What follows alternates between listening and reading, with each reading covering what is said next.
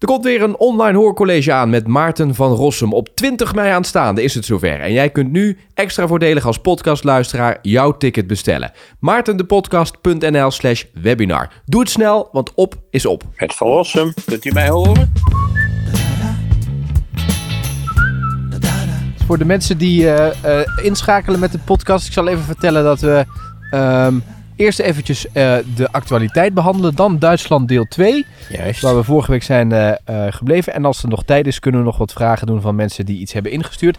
En ik heb een envelop voor jou, Zo, kijk eens, geschenken. dus dat is de post die is binnengekomen. Volgens mij naar aanleiding van de aflevering rondom de postzegels, maar goed, dan moet je maar eventjes bekijken in een grote envelop in ieder geval. Ehm, Moet ik het nu openmaken? Nee, dus, ja, dus, jouw, het is jouw post. Jij mag het, je mag het ook. Ja, ik neem het wel keurig mee naar huis. Zal volgende week over rapporteren. Super. Hey, eh, eh, Martijn Koning gelezen wat hij heeft uitgespookt. Ja, dat is niet te missen natuurlijk. En ik begrijp nu dat ik medelijden moet hebben met Baudet. Maar ik heb, ik, hoewel ik het niet smaakvol vond wat Martijn de Koning of Koning, dat weet Volgens ik niet. Martijn Koning heet hij. Martijn Koning. Wat hij heeft gezegd vond ik niet smaakvol. En dat had hij misschien beter niet kunnen doen. Maar met medelijden met Baudet heb ik werkelijk voor geen meter. Als er nou iemand, niet waar, het de politieke retoriek verpest heeft de afgelopen jaren, is het wel eh, Thierry Baudet met zijn systematische leugencampagne op vrijwel elk wezenlijk terrein. Dus nee, eh, ik zou zeggen in het geval van Baudet, eigen schuld, dikke bult. Snap je dat hij wegliep? Nou, ik denk dat dat strategisch electoraal het verstandigste was om te doen. Dat denk ik wel. En aangezien hij er zit om strategisch electorale redenen, eh, snap ik dat wel. Deed me een beetje denken aan Fortuyn. Die liep ook altijd weg. Ja, nou je ziet eh, dat eh Fortuyn in de tijd eh, geen windeieren gelegd, die wegloperij. Ook iemand met een, ook een, een onbeschrijfelijke kletsmajor. Die natuurlijk toch bij de kiezers eh, in de tijd goed gescoord heeft. Hm. Zei dat het wel erg tijdelijk allemaal gebleken is. Hoe gevaarlijk is het eigenlijk wat Martijn nu doet? Hè? Dus door nou, eh, de Joodse vriendin erbij Hij zou die persoonlijke kwesties er niet bij moeten halen. Hij had ze gewoon moeten beperken tot de structurele lulkoek waar Baudet meestal mee komt. Eh, wereldwijde dictatuur, rare complotideeën en dat, dat corona eigenlijk niet bestaat of schromelijk overdreven wordt. Ik begrijp ook niet waarom Thierry Baudet niet eens een fijne rondleiding krijgt op een intensive care afdeling.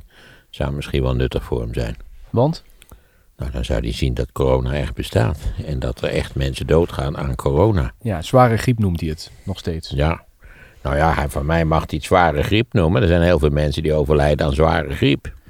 En als je dat kunt beperken door eh, passende en verstandige maatregelen, dan eh, moet je daar niet tegen zijn. En wat hij vertelt is simpelweg onzin. Ja. Ik zwijg nog van de racistische lulkoek over de boreale mensen en de antisemitische appjes. En nou goed, het hele complex van... Zelf ontkent hij dat. Ja, hij ontkent alles zoals je weet. Want ik begreep dat hij in die televisieuitzending ook gewoon ontkende wat net vertoond was in beeld. Ja, Hiddema, die, Ja. ja, die hem later wel weer bijviel eh, op Twitter. Eh, Ja, ik zou zeggen, voor iedereen die regelmatig naar Twitter kijkt, die moet zich bij voorbaat eerst realiseren dat dat de grootste psychiatrische inrichting van Nederland is. Ja, dat vertelt, ja. Dat, daar, daar zitten ook wel intelligente mensen, toch? Al die politici. Zonder meer, ja. Maar, maar wat ik er zo door de bank van zie, en zeker wanneer het mijzelf betreft, zou ik zeggen. Het zijn meestentijds mensen die A. niet kunnen lezen, B. niet kunnen denken, en C. niet kunnen schrijven, en D. niet kunnen spellen. Ja, Dan hebben we al zo'n beetje het overzicht bij, me, bij de hand. oké. Eh, En willen we nog iets zeggen over Baudet? Of zeggen, nou, we hebben alles... Nee, dat zou ik niet zeggen. Nogmaals, eigen schuld, dikke bult. Oké. Eh, we hadden het vorige week over Volt. Jij gaf eh, aan van wat zij willen. Het, af, af van het gereis naar Straatsburg kan niet, want dat staat in het Ja. EU-verdrag. Eh, daar is ook op gereageerd door Volt. Kijk, Zij zeggen van, beste meneer Van Rossum, eh, het klopt inderdaad, maar wij willen dat, ondanks dat Frankrijk het waarschijnlijk tegen, ja, wij willen wel die ambitie kunnen uitspreken en dat eh, kunnen veranderen. En wij, nou, wij denken dat dat kan, dat het realistisch ja, is. ik moet zeggen, ik vind dat een heel sympathiek gezelschap. Maar dan is het toch op dit punt wel buitengewoon naïef. Nogmaals, het staat in het verdrag. Dat is punt 1, dat zou je dan moeten veranderen. Dat is zeer ingrijpend. Frankrijk, deze klachten zijn natuurlijk al sinds, Jut, sinds in Juttemus aanwezig. En Frankrijk heeft altijd duidelijk gemaakt, dat doen wij niet. Frankrijk is een van de twee hoofdspelers in eh, de Europese Unie. Dus dat gaat niet gebeuren. Als je dat in je programma zet, zet er dan bij dat de kansen bijzonder klein zijn. Dat dat gebeurt, namelijk nul. Dat is wel heel erg klein.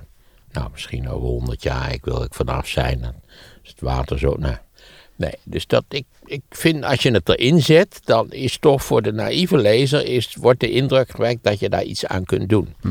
Als zij daar iets aan gaan doen, vind ik dat eerlijk gezegd rijkelijk stom. Want je weet dat het geen resultaat zal hebben. Doe iets aan dingen waarvan je weet dat het enig resultaat zal hebben. Nadat dat allemaal gezegd is, vind ik Volt een serieuze stemoptie. En dat vind ik eigenlijk vooral omdat het hoogste tijd wordt in Nederland om duidelijk te maken dat wij een positieve benadering van de Europese Unie nodig hebben. Nederland is helemaal voor de toekomst onbestaanbaar zonder de Europese Unie. Ik heb het al vaker gezegd, wij zijn een mini-staatje. Wij zijn even groot als een Chinese provinciestad. Laten we ons dat nou eens realiseren. De kans dat een piepklein handelsland als Nederland een soort eigen bestaan zou kunnen opbouwen buiten of tegen de EU, dat is, een, dat is echt sprookjespolitiek. Dat betekent dat wij ons positief moeten opstellen ten aanzien van de EU en voorstanders moeten zijn ook van andere verdere integratieprocessen, wanneer die in feite de soepele besluitvorming in de EU zouden bevorderen. En niet weer Mark Rutte die naar zo'n vergadering gaat en een biografie van Chopin gaat zitten lezen. Dat is kinderachtig gedrag. En dat is puur en alleen gericht op Nederlandse electorale overwegingen.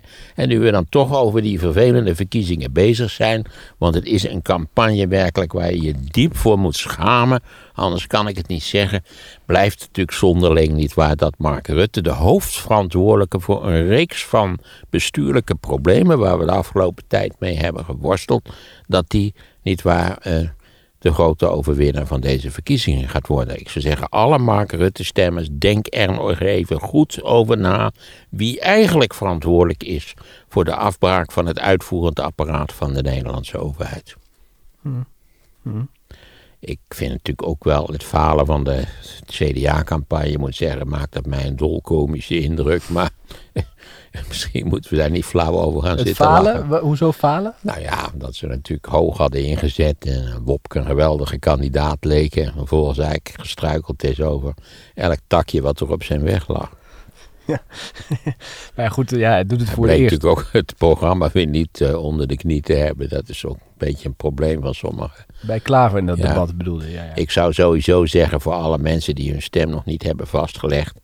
eh, stem niet op, op personen. Denk niet, nou ik vind dat die en die vind ik wel aardig, daar ga ik op stemmen. Dat moet u niet doen. U moet stemmen op grond van beleidsmatige overwegingen. Als u vindt dat Nederland in de afgelopen tien jaar tip-top bestuurd is, nou dan kunt u op de zittende coalitie stemmen in de ruimste zin van het woord.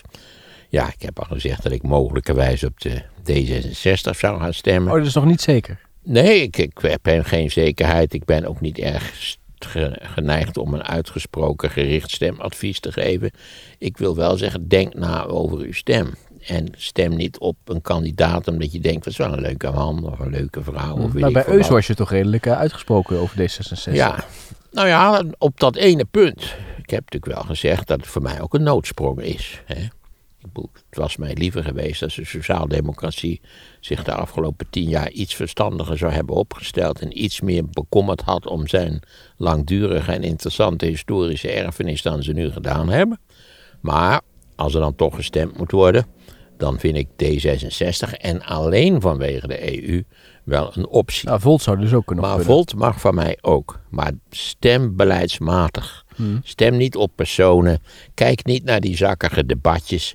Laat ik daar nog even iets over zeggen. Hoe is het gods mogelijk dat we in de laatste week voor de verkiezingen driemaal naar een debat tussen Wilders en Rutte moeten kijken? Dat is toch krankjorum? Daar zouden die media zich toch ook voor moeten schamen voor zulke onzin. Omdat ja, Wilders helemaal geen serieuze politieke kandidaat is. Wilders is de vertegenwoordiger van de partij van de opgestoken vinger. Iedereen weet dat hij in geen enkel kabinet van welke samenstelling ook een rol zal spelen. Dus die hele vertoning Wilders-Rutte heeft maar één doel, namelijk het omhoog steken van Rutte. De VVD vindt dit een prima ideetje natuurlijk, om drie eh, van die, van die debatten te hebben, waarvan Rutte natuurlijk onvermijdelijkerwijs de rustige en de verstandige persoon is. Net brilletje op en zo, allemaal tip-top in orde. Nou, Wilders, dan weet je zeker dat hij flink gaat zitten overdrijven en schreven. Dus ja, dat is scoren, scoren, scoren. Maar dat dit kan, dat er dus drie maal een debat is, niet waar, tussen de minister-president die op dikke winst staat en, en een potentiële tegenstander die helemaal geen potentiële tegenstander is en ook geen potentiële medestander, die in feite politiek gesproken een randfiguur is. De tweede grootste partij wel. Ja, dat geeft te denken over het verstand van de kiezers. Maar als je invloed wil hebben, moet je niet op de PVV stemmen. Als je zegt van, ik, het is de opgeheven middelvinger van mij, hè, het zijn allemaal klootzakken, nou je kent de redeneringen, moet je vooral op de PVV stemmen. Welke persoon had je liever naast Wilders gezien? Of naast eh, Rutte gezien? Ik had veel liever, had ik eh, dan maar Wopke Hoekstra. Oké, als, als die zich ook profileren als potentiële. Of, of Kaag, dat had ik allemaal prima gevonden. Maar Wilders is een eerste klas zwaktebod. Dat wil zeggen, een sterktebod voor de VVD, die dit natuurlijk een geweldig ideetje vond, dat begrijp je. Maar dat de media dit hebben laten gebeuren, vind ik echt pijnlijk. Maar goed, je hoeft niet te kijken. Mag ik u daar ook op wijzen? Terwijl u zit te luisteren, staat te luisteren, ligt te luisteren, aan het fietsen bent terwijl u luistert, kan niet schelen hoe. Mag ik u erop wijzen, u hoeft niet naar al die onzin te kijken. Lees een paar goede stukken. Raadpleeg eventueel via het internet de partijprogramma's, maar stem beleidsmatig. Eventjes nog, Kijk niet naar die onzin. ik durf bijna niet te vragen. De, De televisie is een hoogst misleidend medium in allerlei opzichten. Ja, oké. Eh, dat is helder, dat punt. Ehm, heb je al een brief gekregen of een uitnodiging? Voor, eh, je bedoelt voor de, voor de televisie of zo? Nee, voor... eh, nou, ik durf het bijna niet te zeggen. Oh, dat is interessant. Ja, nee, nee. Ik heb ondertussen een afspraak gemaakt voor vaccinatie. Ja, dat wilde ik van vragen. mijzelf en mijn vrouw. En het is een hoogst interessant verhaal. Wat nog eens nader aanpunt wat een waardeloze, totaal chaotische organisatie het eigenlijk is. Oh, Om te beginnen, nee, ik heb geen post gehad. Helemaal niks. Ik heb ook geen mail gehad dat ik opgeroepen word of ergens heen moet. telefoontje. Niets van dat, niets van dat al. Telefoon, niets van dat al. Geen enkel bericht van onze overheid heeft mij bereikt. Maar via, via, via een kennis die zei, weet je wat je moet doen? Je moet 0800 70 70 bellen. En dan moet je proberen een afspraak te maken. Dus dat heb ik gedaan. Ik heb nog een paar dagen gewacht, maar af, afgelopen maandag dacht ik, ik bel eens even. Dus ik bel 0800 70 70. Verrassenderwijs komt daar vrij snel iemand aan de telefoon na de bekende kletspraat over dat je op één moet drukken of op twee om Engels te horen en nog wat van die dingen meer. En dat het gesprek voor, voor onderzoeksdoeleinden kan worden opgenomen. Goed, dat is allemaal achter de rug. Dus ik vraag aan een jonge vrouw, eh, ik wil graag een afspraak maken voor vaccinatie. Waarop ze zei, ja, hoe oud bent u? Nou, ik zei, ik ben 77. Nou, zei ze, u bent nog lang niet aan de beurt. Dat kan echt niet. We zijn nu bezig met een 79-jarige. En, eh, nee, u zult, eh, u zult toch zeker nog een week of ik weet, twee weken, ik weet niet precies wat ze zei, maar ik moest nog een tijd wachten. Nou ja, dat was natuurlijk licht teleurstellend. Dus, eh, maar de, degene die mij had getipt over het bellen had gezegd: je moet gewoon blijven bellen. Dat, dat kan vaak helpen. Dus ik belde de volgende dag of twee dagen later. Ik kreeg een totaal andere jonge vrouw aan de telefoon. Die zei: Jazeker, u kunt een afspraak maken. Dat is helemaal geen probleem. Nou, zo goed, zo gezegd, zo gedaan. Heeft u uw burgerservice nummer bij de hand? Nou, het mijne wel, maar dat van mijn vrouw had ik ongelukkig niet bij de hand. Dus ik zei, nou, ik leg even neer, ik bel over tien minuten weer, kunnen we een afspraak maken. Ik ben terwijl tien minuten later weer, dus we hebben... En ik krijg er weer een nieuwe persoon aan de lijn. Een jonge vrouw, evident. Dus ik zei, ja, ik bel voor afspraak, ik had net uw collega... Nee, u kunt helemaal geen afspraak maken, want u, u bent nog helemaal niet aan de beurt. Dat kan nog wel even duren. Dus dat, dat kan echt niet. Ik denk, nou ja, dit is toch wel de absolute limit, nietwaar? Dus ik denk, ik bel gewoon over een kwartier weer. Dus ik belde weer. Een kwartier later, ik krijg nu een jonge man aan de lijn. Duurde even voordat hij aan de lijn kwam, maar hij kwam aan de lijn. Dus ik zei, ik wou graag een vaccinatieafspraak maken. Ja, dat is prima, dat is helemaal geen probleem, dat kunnen we regelen. Ja, allemaal, het is echt waar. Het, je houdt het niet voor mogelijk. Nou goed, ik, dus wij, ik begin met die opsomming. Hoe oud bent u? Wordt u dit jaar 78? Daar volgt hij nog wel en nog wat dingetjes meer. Ik zei, wanneer gaat dat dan gebeuren? Ja, in Utrecht moet u zes weken wachten. Nou ja, ik had al gehoord dat je vervolgens op de tweede prik vier weken moet wachten. Dus dat is opgeteld bij elkaar tien weken.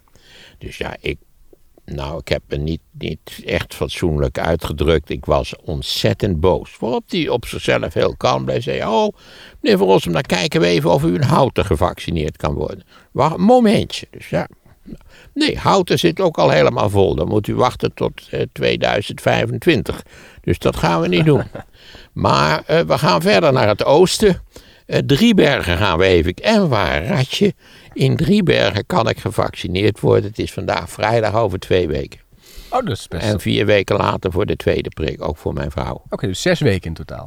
Zes weken, daar is mee te leven. Wij hadden natuurlijk gedacht, naïef, optimistisch, eh, dat dat eh, waarschijnlijk, als het dan toch kan, eh, volgende week wel zou kunnen. Maar dat is nou, zes weken wachten in Utrecht. Een beetje ongeveer hoe het zit. Maar wel goed nieuws nu. Want is Op het... zichzelf heb ik goed nieuws in die zin dat ik per 30 april, want dat is de tweede prik, zou ik in principe dus eh, beschermd moeten zijn. Ja. Nou ja, het is Pfizer. Dat wordt er allemaal bijgezet in de, in de... Vervolgens krijgen we allerlei mail en zo. Ja, joh, dat je het hemd van het lijf gevraagd. Ehm, en dat te beschermt, nou wat is het, ik geloof eh, 94 procent of zo. Ja. Maar je moest dus zelf proactief, moest jij bellen om deze afspraak Ja, te als maken. die kennis niet had, mij had getipt, had ze gezegd, van, joh, je moet gewoon bellen. En dan schijnt het mogelijk te zijn. Dat had hij ook weer gehoord, weer van andere mensen. 0800 70 70. Ik zeg het nog maar even voor de luisteraars. En vooral van mijn leeftijd. U moet u niet bellen als u, als u 59 bent, want dan heeft u weinig kans natuurlijk. Maar laat u ook niet afschrikken door die personen die zeggen dat dat nog niet kan. Want dan moet u gewoon een kwartier later bellen en krijgt u een andere persoon die zegt dat het wel kan. Dat is het leuke van de zaak. Maar het is dus. Wat vind je daar nou van als je dit meemaakt? Nou ja, het is natuurlijk beschamend uiteindelijk. Stel voor dat je bij dat, na dat eerste telefoontje van een jonge vrouw die heel zelfverzekerd zegt: Nee, u bent nog helemaal niet aan de beurt. U moet nog wel en volgende week. Nou, dat weet ik niet eens zeker. Misschien de week daarna. Maar dat werkt. Op zichzelf bleek dat uiteindelijk natuurlijk toch het geval te zijn. Want de, de, de afspraak kon ook pas over twee weken worden gemaakt. Maar goed, laat u dus niet afschrikken door degene die die telefoon opnemen. Die zijn kennelijk Ja. in allerlei opzichten slecht geïnstrueerd. Waar ik nu wel benieuwd naar Want ben... ik heb nog steeds helemaal geen post Nee, ontvangen. exact, dat vraag ik me dus geen mail ontvangen. Ik ben niet getelefoneerd. Zou dat nog kunnen komen? Dat, want dan is dat het helemaal schijnt, een Dat chaos. schijnt wel zo te zijn. Dan ja. krijg je vier keer een prik. Ja, ja, ik heb ook wel verhalen van mensen uit Amsterdam. Die hadden wel een brief gekregen. Maar het interessante was dat de datering van de brief was drie weken ouder dan het moment waarop de brief aankwam. Dus kennelijk was er ook in dat verzendingsproces van die brieven Oh. een en ander misgegaan. En die kreeg bericht dat hij op zichzelf in de rij gevaccineerd kon worden op vrij korte termijn. Maar dat is wel een 80-plusser. Oké, nou wel, nou blij in ieder geval dat dat in ieder geval Ja, geregeld maar mag is. ik er nog eens op wijzen dat dit ook weer chaotisch georganiseerd is, evident. Terwijl de jongen zegt, het Ook, gaat allemaal ook goed. dat rare gedoe natuurlijk dat je in, in Utrecht zes weken moet wachten en dat je dan in Driebergen binnen twee weken wel gevaccineerd kunt worden. Hm. Ik begreep hoe verder je naar het oosten kwam, hoe groter de kans dat je... Oh, dat is ik zei een nog tegen die, tegen die mevrouw, mevrouw ik ben bereid naar Berlijn te rijden om daar gevaccineerd te worden. Ja, dat was niet nodig, zei ze. Dat is wel een mooi bruggetje naar eh, Duitsland. Eh, we hebben namelijk een hoorcollege gestart de vorige keer over Duitsland. De eenwording van het Duitse Rijk, van Duitsland. En we zijn gebleven bij ja, het moment dat het ijzeren gordijn, dat er gaten kwamen in het ijzeren gordijn. Ja, we zitten eigenlijk, als ik het me goed herinner, in de zomer van het wonderjaar 1989. Want ik geloof toch wel dat we dat jaar ook, nu we weer een heel eind verder zijn, wel een wonderjaar mogen noemen. Omdat dan in dat jaar duidelijk begon te worden dat de Koude Oorlog echt definitief was afgelopen. En dat in feite de Russen, in dit geval Gorbachev, eh, dat hij bereid was om af te zien van het Russische imperium in Oost- en Centraal-Europa. Vooral overigens omdat hij vreselijk optimistisch was over de mogelijkheden van die landen in, in de politieke zin eh, als de, de Russen vertrokken zouden zijn, als de Russische soldaten vertrokken zouden zijn. Hij dacht dat het, nou ja, misschien links-communistische of, of, of progressief-communistische of, of sociaal-democratische landen zouden worden, maar dat is natuurlijk uiteindelijk allemaal helemaal niet gebeurd. Sterker nog, nu zijn een aantal van die landen weer bezig om, opnieuw eigenlijk diep tragisch de, de weg van de, van de dictatuur eh, te betreden. Maar wij zitten nog steeds in de zomer van 69. En, en de vraag is eigenlijk wat precies gaat er met Duitsland gebeuren. Er zijn in Duitsland dan al met enige regelmaat zeer omvangrijke demonstraties. In Leipzig waren al jaren demonstraties. Die waren eerst heel kleinschalig en die werden groter en groter en groter. En de probleem was eigenlijk, wat zou de regering van de DDR, nog steeds onder leiding van Honecker toen, wat moeten wij daaraan doen? En het schijnt dat Honecker wel overwogen heeft, zo eind september, oktober, om in principe uh, geweld in te zetten.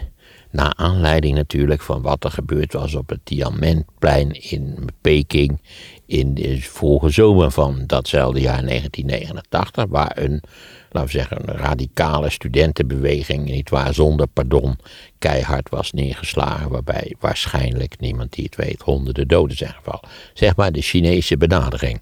Daar werd ook over gesproken, politbureau, de Chinese benadering. Daar schijnen ze wel voorbereidingen voor te hebben getroffen. Voor ziekenhuizen die extra plasma hadden ingekocht. En soldaten die klaar stonden. Maar uiteindelijk is het niet gekomen tot het gebruik van geweld. En nu wil het wonderlijke geval dat de DDR in dat eh, najaar, in die herfst, zijn 40-jarige bestaan herdacht. Er waren grote feestelijkheden. Zo de rand van de dood is dat toch een vrij paradoxale situatie. En wie was natuurlijk ook uitgenodigd? Gorbachev. Uh, ja, Honecker en Gorbachev, dat ging helemaal niet, omdat Honecker pisnijdig was dat Gorbachev dat, dat, dat hele, nou ja, die hele communistische situatie in Oost-Europa uit de hand had laten lopen. Maar Gorbachev was ook weer heel principiële zei: luister eens even, jullie is heel fijn en gefeliciteerd, 40 jaar oud. Maar jullie zullen je eigen boontjes moeten doppen. Het is niet anders. En ik ben niet van plan om die Russische soldaten die gelegerd zijn in de DDR, om die de kazerne te laten verlaten. Dat waren er overigens ongeveer 400.000. Het was een zeer omvangrijke strijdmacht, eigenlijk nog helemaal in het raamwerk gedacht van de Koude Oorlog, die natuurlijk toch eigenlijk duidelijk op zijn eind liep. Uh, en toen, uh, even, dan moet ik even goed nadenken. Ik meen dat Honecker op een goed moment is vervangen door Egon Krenz.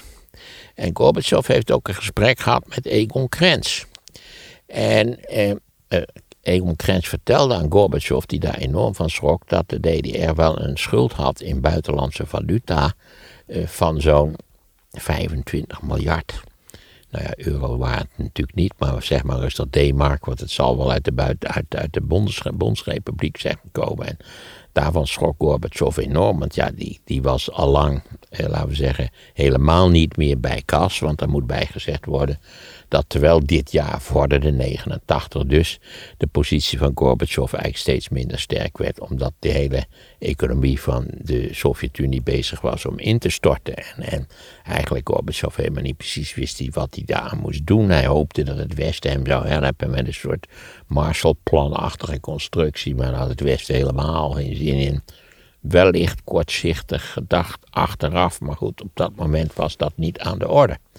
Uh, ik moet hier nog. Uh, en toen zei uh, Gorbachev tegen Egon Krenz: van ja, die, die onrust in, in de DDR, dat kun je misschien het beste bezweren door, uh, door wat meer uitreismogelijkheden te bieden maak maar een soort van plannetje dat je een, voorstel hebt dat, dat uh, mensen die in de DDR wonen wat makkelijker de DDR kunnen verlaten om bijvoorbeeld familieleden in het Westen op te zoeken. Wat natuurlijk deels allemaal mogelijk was, maar goed, dat moet uitgebreid worden. En dat is een regel, dat heeft het, het, nieuwe politbureau onder leiding van Egon Krenz, hebben, die hebben dat opgepakt, die hebben zo'n regeling gemaakt. En nu komt eigenlijk het wonderbaarlijkste van alle momenten natuurlijk. Die regeling hadden ze gemaakt en die regeling zou door een woordvoerder van het politbureau, genaamd Schabowski, zou die op de avond van 9 november zou die worden aangekondigd. Niet voor die dag, maar die, wanneer dat zou ingaan.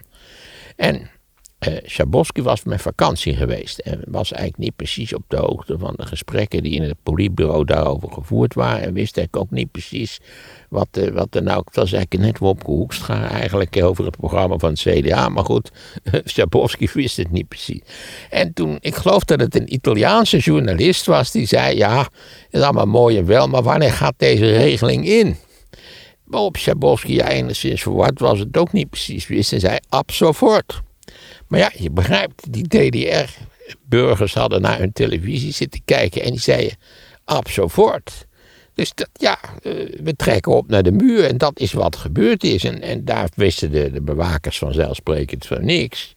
En eh, de druk neemt toe. En uh, eerst is er nog, uh, willen ze ze niet doorlaten. En hebben ze een vergunning nodig. En nou goed, dat lukt.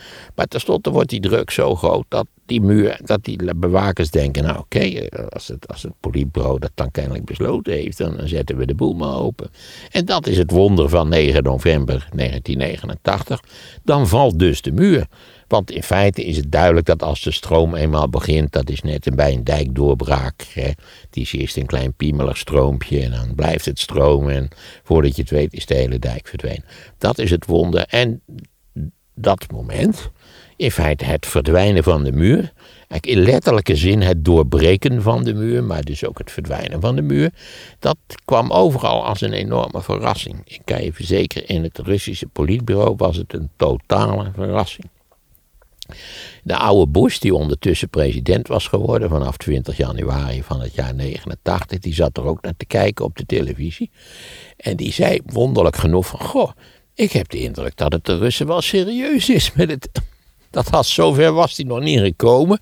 En nou goed, dat heeft ook geleid tot een, een gesprek met, eh, met Gorbachev in Malta aan het eind van 89, waarbij de beide heren dan besluiten voor zover het mogelijk was, want het bleek voor verbazend slecht weer te zijn in Malta en ze vergaderden oorlogsschepen. Uh, die hebben toen besloten dat de Koude Oorlog afgelopen was. Maar we keren even terug naar Egon Krenz, die overigens maar een maand uh, chef van het politbureau geweest is. Want daarna is die hele zaak ingestort en die is in een, in een stroomversnelling geraakt, waar we het zo over zullen hebben. Want ik kan niet laten om te vertellen dat ik uh, twee jaar geleden Egon Krenz ontmoet heb. Een vitale tachtiger met O-benen waar je u tegen zegt. Daar kan zo'n heel communistische jeugdbeweging tussendoor gejaagd worden, bij wijze van spreken. En ik heb twee uur met Egon Krenz zitten praten, wat eigenlijk bijzonder interessant was. Ik dacht van ja, eh, die Egon Krenz die klaagt altijd over West-Duitse journalisten. Dus ik zeg, nou ja, meneer Krenz, eh, ik weet het goed gemaakt. Ik zal u een citaat geven en dan kunt u verder uw gang gaan. Want ik had wel eens gelezen dat hij had gezegd: ja, die DDR die werd immer uh, kritiseerd, maar niet analyseerd. Ik zei: Nou, u heeft uw kans hier, Nederlandse TV, u ziet het, uh, gaat u gaan. En toen hebben we een heel interessant gesprek eigenlijk gehad, in feite over de Koude Oorlog. En hij zei: dat is de kern eigenlijk van zijn opmerkingen.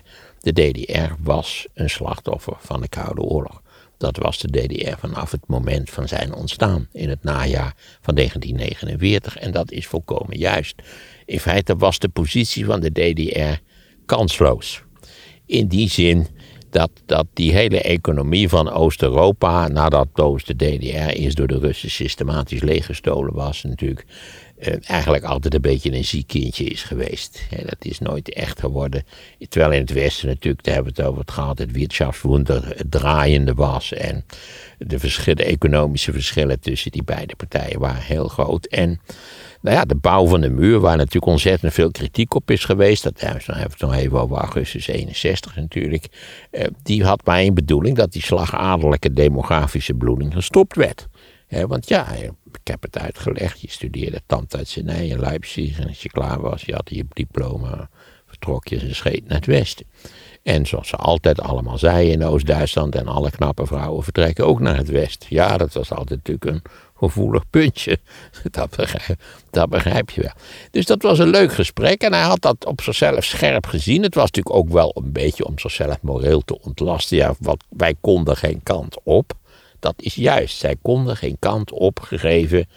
Ja, nogmaals, een, een zodanige Russische militaire aanwezigheid. dat je niet eh, kon zeggen: jongens, we trekken ons er verder niks meer van aan. We gaan feest vieren en de muur gaat open. Nee, zo was het in feite niet. Ze hadden weinig keus. Uh, nou ja, na dat moment, natuurlijk, na de val van de muur. werd natuurlijk onmiddellijk duidelijk dat op enige termijn. Eh, dat de Duitse hereniging zou gaan plaatsvinden. En dat is toch een zaak waar we het even uitgebreid over moeten hebben. Want toen andere naties in Europa dat ook wel zagen aankomen, toen daar hebben ze gedacht, god allemachtig nog aan toe. Ik heb het, ik geloof vorige keer al een keertje voorgerekend. Ja, de Bondsrepubliek werd 30% groter. Het is toch nog een heel stuk land, al is het enorm leeg als je er doorheen rijdt, laat ik dat even zeggen. Er kwamen 16 miljoen Duitsers bij. Weliswaar enigszins gemankeerd door de Koude Oorlog, maar toch, eh, waardoor Duitsland natuurlijk ineens 80 miljoen inwoners had en veel groter was geworden. Overigens nog niet eens zo groot als Frankrijk. Nou ja, en, en natuurlijk iedereen aan zijn water voelde dat het economische gewicht van Duitsland in feite nog aanzienlijk groter zou worden dan het toch al was. En nou ja, eh, Margaret Thatcher, toen prime minister in Engeland, was in totale paniek. Hè.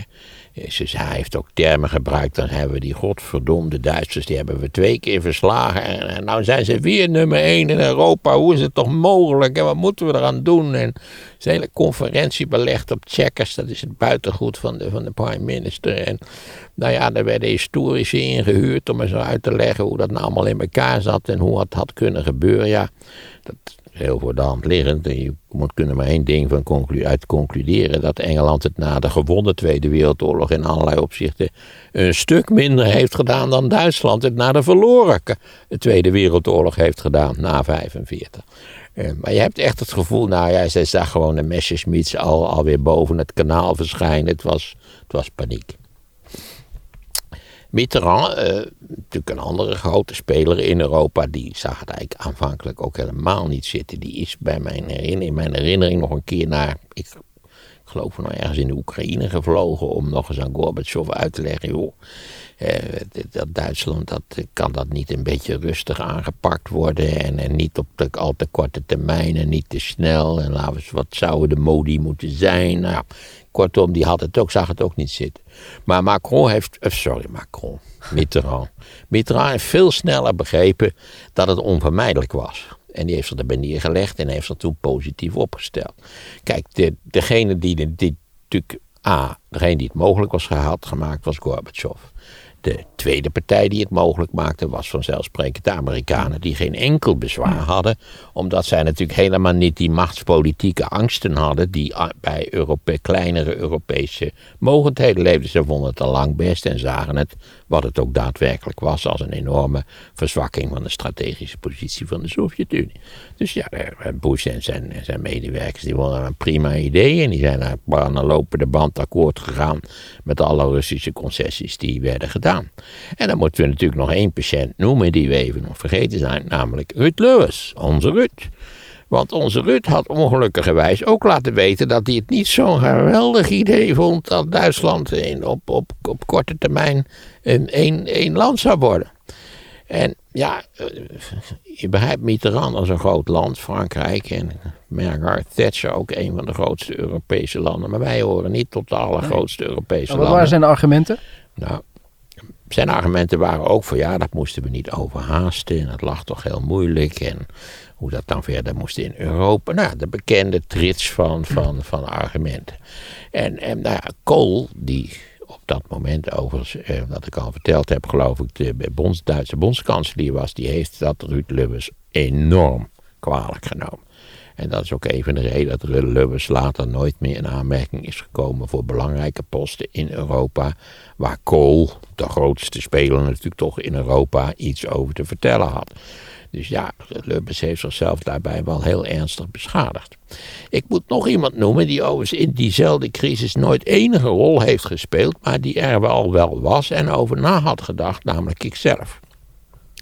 Ik dacht ook toen, we hebben het nu over het najaar van 1989, ben ik eens geïnterviewd, ik meen door de, weet het, Utrecht Nieuwsblad, als ik het me goed herinner van wat ik daarvan vond en hoe dat nou verder moest. En toen heb ik ook gezegd van ja, wat zoveel deskundigen zeiden, nou ja, dat zijn toch twee heel verschillende landen geworden. Dat zal, lastig zijn om die weer aan elkaar vast te passen, om die aan elkaar vast te naaien. En dat, dat, daar moet toch een enige tijd overheen gaan. Dat kan wel drie tot vijf jaar duren. Misschien eerst in een losse federatie en dan misschien geleidelijk aan, stap voor stap. En dat moet ook grondwettelijk voorbereid. Nou, kortom, een hoop gezwets. Ik had ook niet begrepen wat er aan de hand was. Uh, degene die het eerste begreep, goed begreep wat er aan de hand was, was feitelijk Helmut Kool. Helmut Kool kon nu namelijk, omdat de boel toch open was geraakt, kon Kool ook naar de DDR. En die kon daar toespraken houden. En hij begreep eigenlijk al vrij snel dat, dat de bezittende regering van de DDR dat die volkomen kansloos was. Dat die geen enkele legitimiteit had, die gewoon zo snel mogelijk zou moeten verdwijnen. En Kool begreep nog een tweede ding, namelijk dat hij zo snel mogelijk door moest tasten. In die zin dat als de muur open was, dat dat misschien wel honderdduizenden, zo niet miljoenen DDR-burgers zouden denken: weet je wat, A, weten we niet zeker of die open blijft, maar dit is onze kans om naar het westen te vertrekken, waar per slot van rekening eh, iedereen in, in een enorm grote glans en auto rijdt. Want dat is het algemene beeld natuurlijk wat we hebben van de BRD. Dat is niet in alle opzichten juist, maar dat beeld hebben we wel. Ik herinner me nog een Oost-Duitser die geïnterviewd werd door de internationale tv. En, en die, toen zei ze, wat betekent dit voor u? En de internationale tv dacht ik dat hij zou zeggen, eindelijk vrij, hè? eindelijk verlost van de communistisch. En toen zei hij, nou ja, het, ik, ik, voor mij is toch het punt, zal ik een BMW of een Mercedes kopen? en toen dacht ik, kijk, hè, dat speelt in de wereldgeschiedenis toch ook een zekere rol, vergeet dat niet. Uh, dus Kool die uh, heeft aanvankelijk, uh, Kool dacht aanvankelijk wat iedereen dacht en ik dus ook hier in Utrecht. Verder buiten het Oosterse nieuws, wat heeft niemand mijn mening gevraagd overigens. Maar Kool dacht ook, het, het moet, en die heeft een tienpuntenplan opgesteld. Maar door dat spreken in de DDR en doordat hij toch goed zag hoe de, hoe de hazen liepen, dacht hij, moet hij al vrij snel hebben gedacht, nee, ik moet echt, ik moet echt doorpakken ja, dan hebben we toch weer een, een formule van Wopke die op ongelukkige wijze eh, zelf verstrikt geraakt is in het pakpapier en het touwtje wat hij eromheen wat doen, maar Kool dus helemaal niet. En Kool heeft dat tienpuntenplan in feite eh, vrij snel geparkeerd en, en is gaan doorpakken. En hij is naar Moskou vertrokken begin van het jaar 1990 en heeft daar onderhandeld met de Russen over de eenwording van Duitsland. En daar zijn ze het feitelijk over eens geworden. Het komt er eigenlijk een grote trek op neer dat de DDR gewoon verkocht is aan de BRD. Het, is een beetje, het klinkt kreu, maar daar lijkt het toch wel erg op. Um, maar de, de, Russen hebben, dat is overigens een punt wat door veel historici wordt, wordt benoemd. Eh, de Russen hebben wel voorwaarden gesteld aan de, aan de hereniging, maar feitelijk relatief weinig voorwaarden. Want de Russen hadden daar nog steeds al die troepen, die hadden misschien veel scherpere voorwaarden moeten stellen. En zeker in Rusland is gezegd, ja, hebben we dat toch die DDR weggegeven. En miljoenen van onze soldaten zijn daarvoor gesneuveld. Dat is toch achteraf een pijnlijk punt. Dat is misschien achteraf een pijnlijk punt. Uh, de kwestie was dat uh, de hereniging, die, uh, daar werd de toestemming voor gegeven door de Russen. met onder die voorwaarde dat in principe de NATO-troepen niet zouden mogen verschijnen op het voormalige grondgebied van de DDR. Daar zouden, eerst zouden de Russen moeten vertrekken, de Russische militairen. Dat was een vrij langdurig proces, een jaar of vier geloof ik. Dan zouden in principe in de DDR wel eh, eh, soldaten van het nieuwe Duitse leger moeten mogen komen. Duitsland moest zich bovendien onderwerpen aan beperkingen ten aanzien van de omvang van het leger. En mocht uh, geen nucleaire wapens zijn. Maar alle dingen waar die Duitsers natuurlijk geen enkel probleem mee hadden. Tegenwoordig betalen ze ook veel te weinig, dan zelfs nog minder dan die 2% die ze zo moeten betalen. Dus dat was in feite geen punt.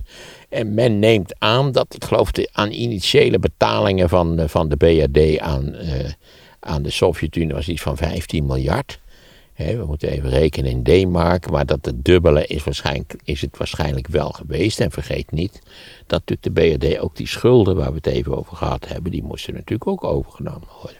Daar begrijp je. Eh, nou goed, dat akkoord is gesloten en toen is er ook besloten dat er zouden verkiezingen komen in de DDR. Ik meen, Kool was in, in Moskou, ik geloof in februari, zes weken later doet een beetje denken aan de vaccinatie hier. Zes weken later zouden de verkiezingen in de DDR worden gehouden. Op zichzelf hoogst interessant. Dit waren de eerste vrije verkiezingen in dat deel van Duitsland sinds het najaar van 1932. Want natuurlijk, ja, eerst na 32 was de nazi-dictatuur gekomen. En daarna was de communistische dictatuur gekomen. En nou ja, nu voor het eerst konden de DDR'ers zich uitspreken. En die verkiezingen werden een enorme overwinning in feite voor eh, een soort van fusiepartij. Waar maar feitelijk een soort van DDR-achtige eh, CDU. Daar kwam het een grote trek op neer. Kool was wel een beetje de held van het moment. En het lag ook aan hem dat er doorgepakt kon worden. Bovendien waren er ook economische onderhandelingen gestart tussen de BRD aan de ene kant, de DDR aan de andere kant. Die hebben een heel opmerkelijke uitslag gehad, die ook vergaande consequenties zou hebben. Dat per 1 juli zou de, Duitse, de West-Duitse D-mark, die zou geïntroduceerd worden in de DDR. En de DDR, de zogenaamde Ostmark, zou worden afgeschaft. Ik weet niet, eh, vooral ouderen onder ons hebben misschien nog een kleine collectie Ostmarken. Het, het was beroerder dan monopoliegeld. Ik heb altijd gedacht, je kunt gewoon monopoliegeld meenemen naar, naar Oost-Duitsland en niemand zal het opmerken dat het in feite monopoliegeld is. Uh, ik heb, moet ergens dan van die briefjes hebben, want je moest als je de DDR bezocht, moest je verplicht wisselen. En, en je, je, kreeg dat bedrag en de DDR niet, niet, niet op, dat was het probleem. Ja, dat, dat, die DDR, dat was eigenlijk een, een trieste zaak. Overigens in het Oostblok nog een soort gunstige uitzondering, maar toch een nogal trieste zaak. Met dat feit, met dit financieel-economische feit, daar had, ja, je kunt natuurlijk zeggen, ja, dat betekent in feite dat je de hele Oost-Duitse industrie in feite een, een aanzegt. Want de productiviteit, de arbeidsproductiviteit in de DDR lag, niemand die het precies weet, maar toch zeker 30, 40 procent onder de arbeidsproductiviteit in het Westen. Dus op het moment dat je die munten gelijk schakelt, is, is in feite de DDR, is, die is, de, de industrie van de DDR is ten dode opgeschreven.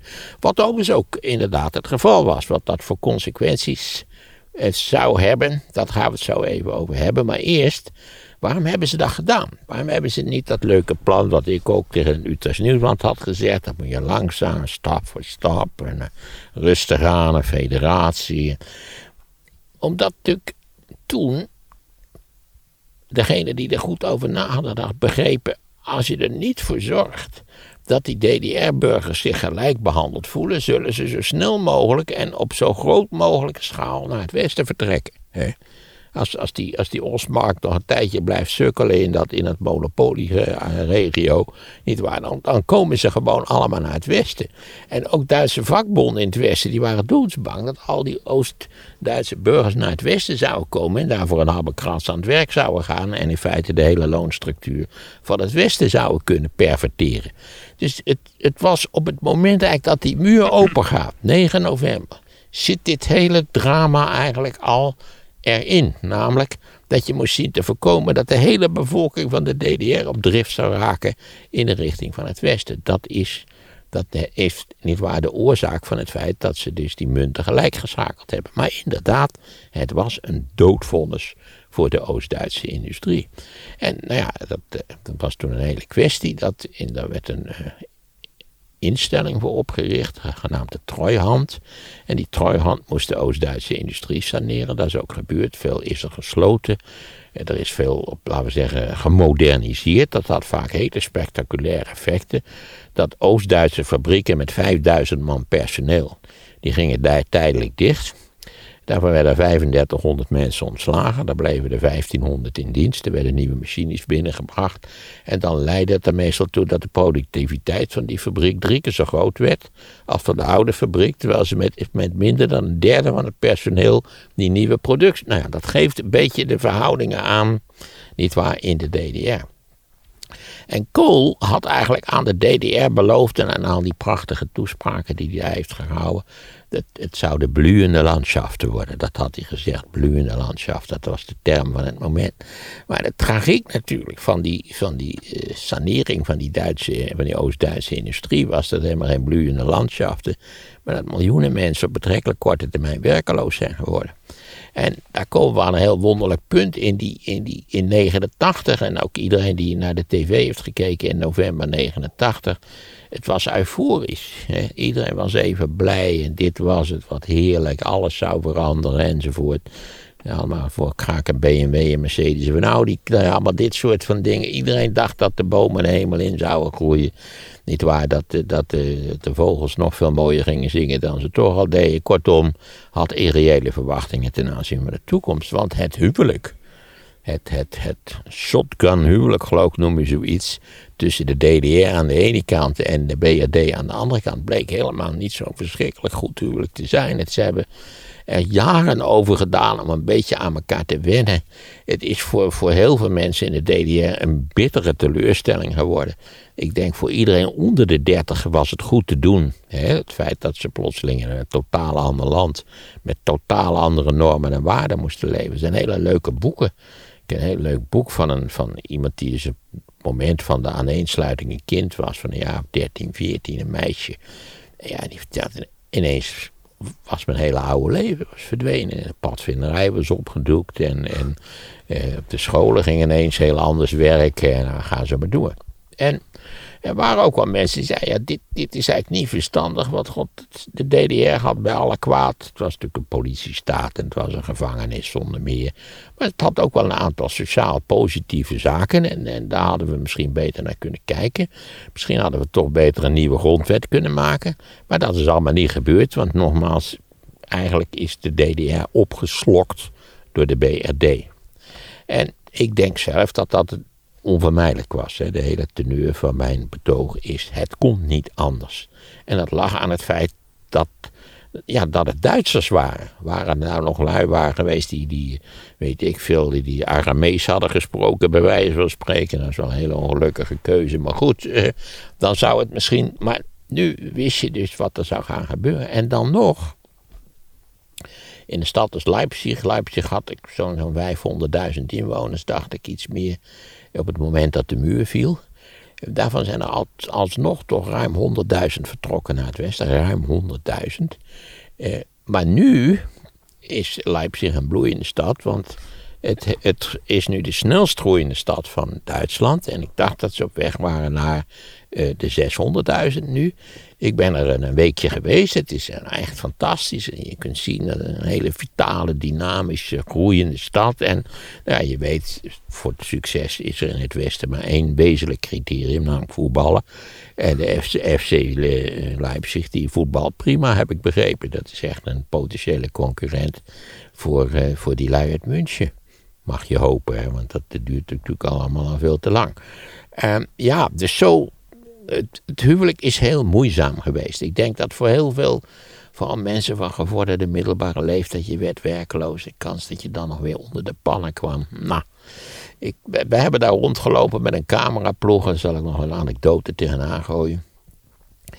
Uh, dat was in de plattenbouw in, uh, in het voormalige Oost-Berlijn. Want mijn broer die wou daar naar kijken. interessante plattenbouw. Ik ga daar niet zeggen waarom. Zoekt u het even op, plattenbouw Berlijn. Dan zult u zien hoe interessant het allemaal wel niet is. En, en nou, daar hing een, een wat oudere man hing over de rand van zijn balkon en keek naar ons cameraploegje. We waren bezig te manoeuvreren waar we moesten gaan staan en zo. En ik dacht, nou ja, couleur lokaal, leuk. Ik ga even met die man praten. Dus ik loop naar die man toe. Eh, die, die zegt uh, vijf meter boven mij stond. Zegt, god, uh, lekker fletje en zo. Een platte bouw, mooi opgeknapt. En, enzovoort, enzovoort. Een man die keek een tijdje naar mij en zei: Zo de mieter op. Stomme klootzakken uit het westen. Weer met zo'n godvergeten klote camera erbij. Donder op. En toen verscheen zijn vrouw, die sprekend op hem bleek. En die begon mee te schelden. Ik denk, tja, tja, het restsentiment niet waar. Droop van het balkon af, zou je kunnen zeggen. En dat, dat, dat is vaak nog wel aanwezig natuurlijk. En vergeet niet dat de politieke ontwikkelingen in de DDR natuurlijk een, een hele kille uh, effecten hebben gehad op de democratie in Duitsland. Door de opkomst van Alternatieve voor Duitsland natuurlijk, de AFD. Uh, eh, bijna de grootste partij in, in sommige van de landen in het oosten. Uh, het gaat dat, dat steeg als een raket op, die AFD. Het gaat nu een stuk minder bij mijn weten met de AFD. En ik denk ook dat zelfs in de DDR de AFD niet zo heel veel verder zal gooien dat het potentieel er wel uitzit. Feit is wel dat de AFD vooral veel aandacht had voor kleinere gemeenschappen in de DDR, die natuurlijk toch aan het noodlot van kleinere gemeenschappen in Europa onderworpen zijn. ik zeg met opzet, heel Europa, dit probleem is structureel. Namelijk dat ze leeglopen. Hè. Waarom eh, God verdween uit Jorwet, dat net zo goed is, is God ook verdwenen uit allerlei kleinere plaatsen in, in Mecklenburg-Voorpommeren. Want als je er doorheen rijdt, ik zweer je, er is eigenlijk niets. Er is, het enige wat ze daar hebben op enorme verbijsterende schaal zijn windmolens. Ik heb nog nooit van mijn leven niet waar op het land zoveel windmolens gezien als in Mecklenburg-Voorpommeren. Maar je kunt er een heerlijke, rustige vakantie houden. Je hebt nergens last van. Dus heel langzaam trekt het wel bij. En ik moet zeggen, ik vind de rapportages eh, die ik op de tv heb gezien in Nederland over de eenmalige DDR allemaal veel te negatief. Want ja, je hebt in Dresden natuurlijk wel Pegida. En heb je, heb je één keer per week die optocht van, van, die, van, die, van, die, van die vochtige bejaarden, zal ik maar zeggen. Ja, door de, door de motregen en de narigheid.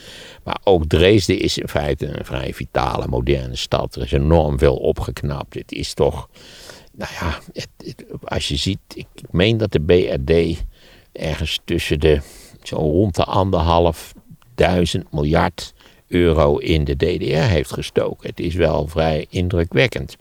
Het, het inkomensniveau in de DDR ligt nog steeds wel iets onder het westerse inkomensniveau. Maar het leven is in de DDR vaak een stuk goedkoper dan het in de BRD is. En zeker in de dure stukken van de BRD. München en nou ja, dat, dat soort van, van ja, in München, zijn, München gewoon wandelt. Je bent autoliefhebber, er staat op elke straathoek een Ferrari of een Lamborghini. Dat het rijkste gedeelte toch van het land? Ja, München is natuurlijk het rijkste gedeelte van het land. Dus ja, er zijn nog wel verschillen. Ik denk dat er bij ouderen nog steeds wel ressentiment is over wat er gebeurd is.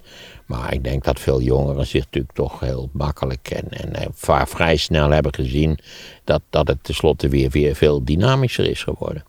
Waarbij ik nog iets interessants moet toevoegen, want de West-Duitsers hebben natuurlijk ook een praktisch nieuwe infrastructuur aangelegd. Uh, in feite was er in de DDR, na het einde van het naziregime en de Tweede Wereldoorlog, nergens in geïnvesteerd. Daar kwam het in grote trek op neer. In vrijwel niks was er geïnvesteerd. Ze hebben zelfs overwogen om het hele bestaande telefoonnet, het landnet, om dat maar te laten sukkelen, te laten verroesten en alleen maar mobiel, een mobiel net te bouwen. Dat is tenslotte ook niet gebeurd.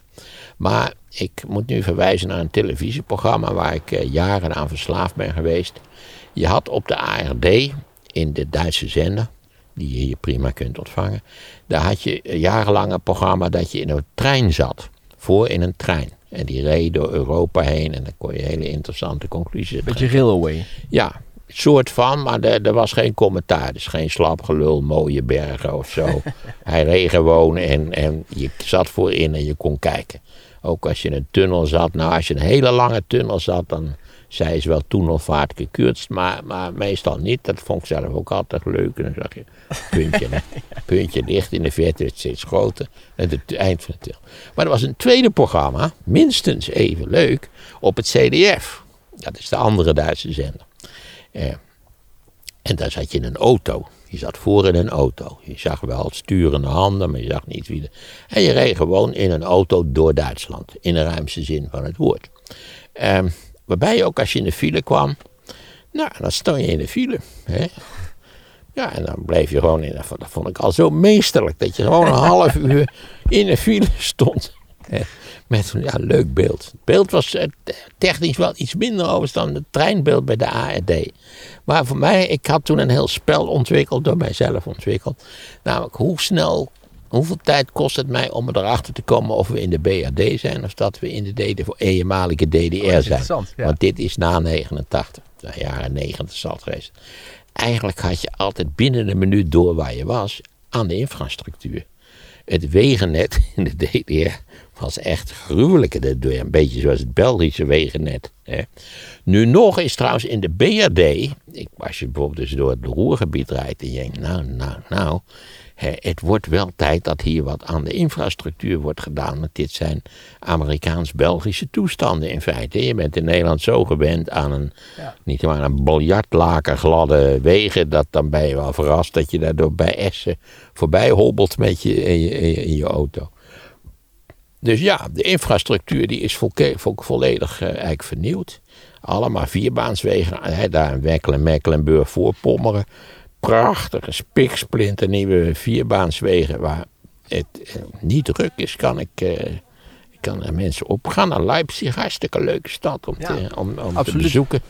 En, en wij moeten niet zo somber zijn. Maar je ziet wel dat het decennia nodig heeft om, laten we zeggen, die dingen weer aan elkaar te schakelen. En hoe zie je ook die twee culturen uit elkaar gegroeid waren. Want je hebt natuurlijk nog een heleboel van die nostalgie in het oosten. Dat heet ook ostalgie, dat begrijp je. Ja. En, en ze hadden in, bijvoorbeeld in de DDR enorm smerig bier. Echt wel zo ongelooflijk smerig bier. Want daar konden ze ook niet. Je weet dat, ja, er, eigenlijk konden, konden de communisten vrijwel niks. Maar ook geen bier maken dus. Eh, want daar, als je dan zo'n zo'n zo'n getapt biertje, dan dreef het schuim in vlokjes erop. hè? Het was geen aaneengesloten schuimlaag. En, en alle heel vies eten. Ik meen mij te herinneren dat ik in Berlijn was. In, in, in Berlijn is ergens op het museum Insel volgens mij een restaurant waar Oost-Duitse kost geserveerd wordt. Dus dat is wel bewust vies eten. En daar moet je een keer gaan eten. Want dat is echt, dat is echt uniek. Dat je dan. Alles wat je bestelt is even smerig. Wat Maar krijg dan- je dan? Ja, ik weet niet, Stramma Max was het geloof ik. Ik ben, ben al vergeten hoe het zat. Ik ben helemaal geen koken adept. Maar als, als, als mensen daar in de buurt zijn... ga trouwens sowieso naar het museum Insel. Want dat is natuurlijk prachtig in, eh, in Berlijn. Eh, wat de Duitsers geïnvesteerd hebben in infrastructuur, in musea, in, in sociale eh, uitkeringen. Het, het is ongelooflijk. Vergeet niet, de West-Duitsers hebben nog steeds een, een speciale extra tax van 10% eh, die bedoeld is om de DDR op het paard te helpen. En Die hebben ze al betaald sinds nou, 89, 90 in feite. Dus uiteindelijk denk ik dat het een, een groot succes is geworden. Maar dat heeft veel langer geduurd. Dat was voor veel meer mensen veel pijnlijker dan iemand vermoed had dat het zou zijn. Dan nogmaals de, de illusies waren van het jaar 1989. En ik, je moet toch constateren dat die hele spookachtige angsten die we hadden voor een nieuw groot Duitsland, wat zich zou gaan misdragen of wat, wat ons allemaal onder de voet zou gaan lopen, dat daar in feite geen sprake van is geweest. Ten meer natuurlijk omdat dat kool, die overigens veel te lang is blijven zitten, hebben we ook niet Mark Rutte al gewaarschuwd. Mark, het lijkt wel geweldig, maar je zult zien, dit gaat heel treurig aflopen. Hè, blijf niet te lang zitten. Nou ja, er zijn nu toch al geruchten, niet waar, dat ze in het CDA een soort scenario hebben dat dit kabinet wat er nu zit grotendeels wel, wel weer terug kan komen. En dat ze dan na een jaar of anderhalf jaar de beuk erin gooien en, en kijken of ze, of ze wel te paard kunnen komen. Nou ja, Dat Wopke Weet- het dan wel lukt. ja, nou, ik denk dat ze dan Wopke ook ingeruild hebben, maar je weet het maar niet. Maar goed, dus uiteindelijk denk ik is, is de Duitse hereniging is dat een zegen gebleken. Ook voor degene in de DDR. Kijk. En ik ben niet zo vreselijk bang voor die AFD. Ja, die is er, dat is niet fijn. Eh, dat is wel een probleem natuurlijk van Duitsland. Dat als je een alternatieve partij opricht aan de rechterkant, dat die meteen vol loopt met lui. Die toch een soort van nazi-nostalgie hebben en zo. Waarbij je denkt dat dat beter niet kunnen gebeuren.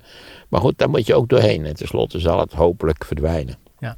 Eh, met Merkel natuurlijk ook een leider Ja, dat had ik even vergeten. Natuurlijk, omdat na Kool natuurlijk een, een... eh, We hebben even Schmid gehad natuurlijk. Overigens een onderschatte eh, bondskanselier zonder meer. En niet Schmid, kom op, wie komt erna? Wie komt er na Kool? Ehm, die man die zijn haar verfde. Moet natuurlijk niet Schmid. hè.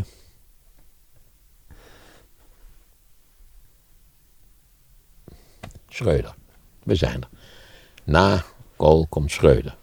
En Schreuder was in allerlei opzichten een prima bondspresident, maar hij heeft het beleid niet goed verkocht. Hij was ook al arrogant. En nou ja, dan komt er die verkiezing waar Merkel en Schreuder eigenlijk precies evenveel scoren. En na enig gaan manoeuvreren komt Merkel aan de macht. Hè? En, en dat, dat zagen we natuurlijk in eerste instantie ook niet wat de mogelijkheden waren. En Merkel is natuurlijk toch een fantastische bondspresident, eh, bondskanselier gebleken in allerlei opzichten.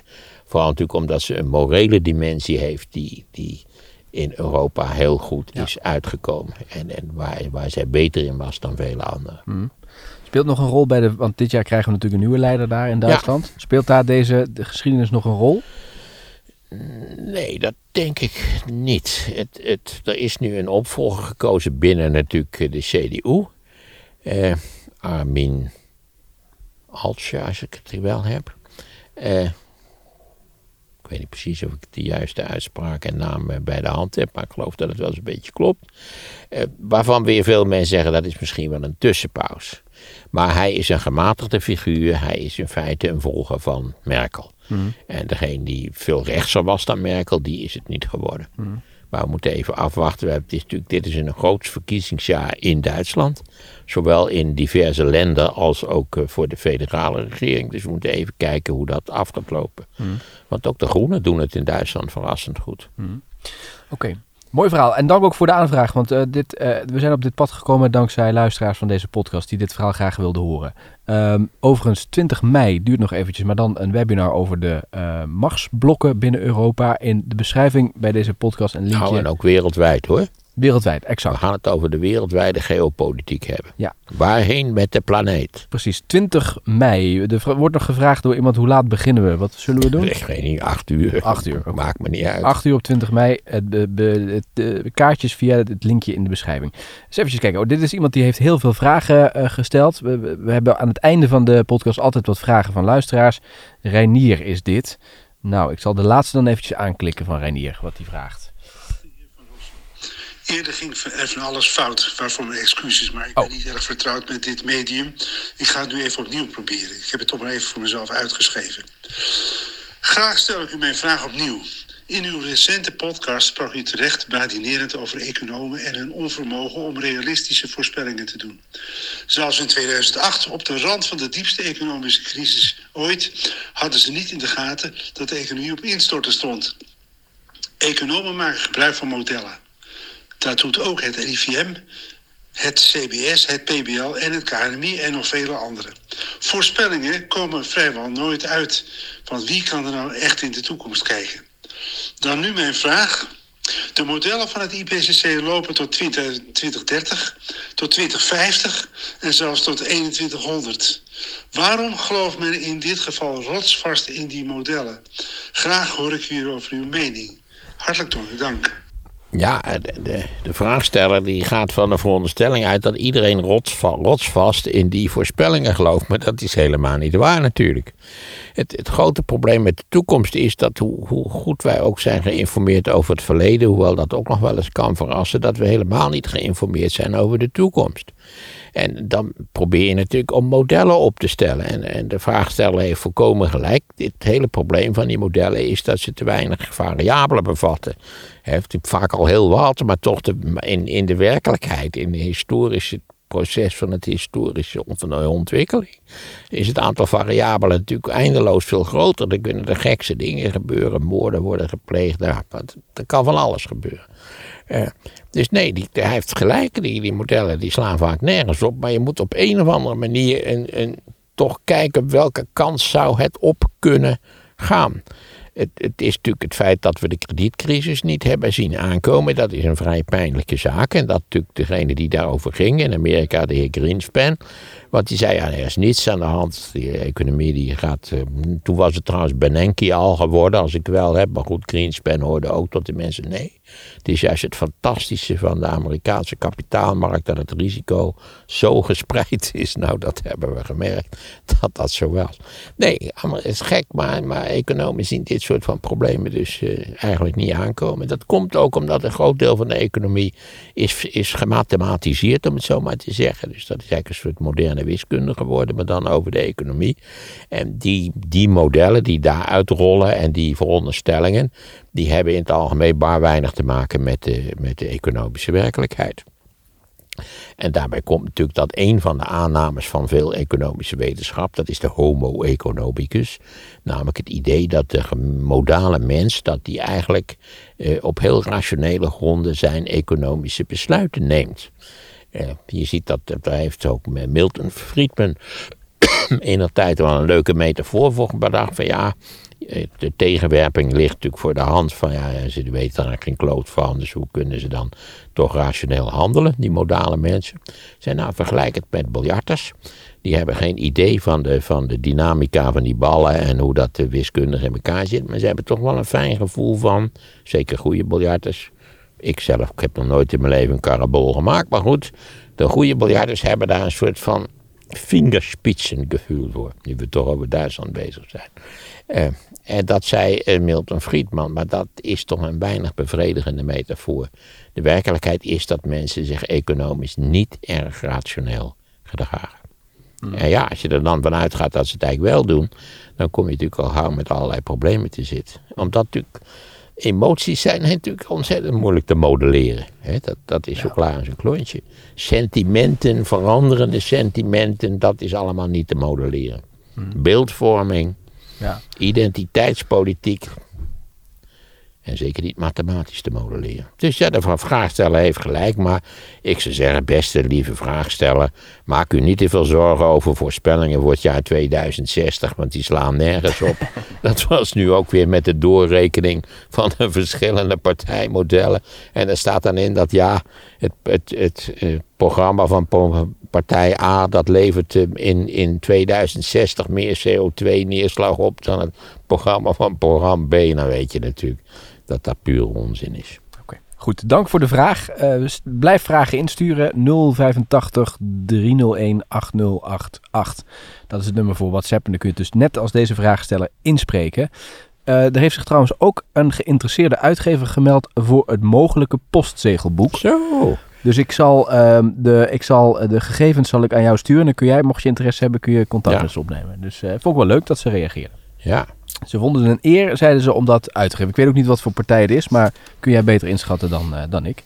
Goed, eh, we gaan eh, de week van de verkiezingen in. Ik ben benieuwd eh, nou ja, wat er nog allemaal, of er nog iets gaat gebeuren. Het lijkt er niet op, maar nou, we spreken elkaar volgende week. Nee, weer. waarschijnlijk organiseren ze nog drie debatten tussen Rutte en Dat denk Wilders. ik wel. Dat zou mij niet Ja, verbazen. we hebben er eentje gehad en dus ja, er zijn er nu nog... nog twee, dus dat, dan is van lol dat we er elke dag twee hebben. Ja, en dan ben ik benieuwd of het iedere keer dan ook over die als islam gaat en, Ja, als- dat is ook zo wel. en over de katten. Al die paranoïde onzin van Geert.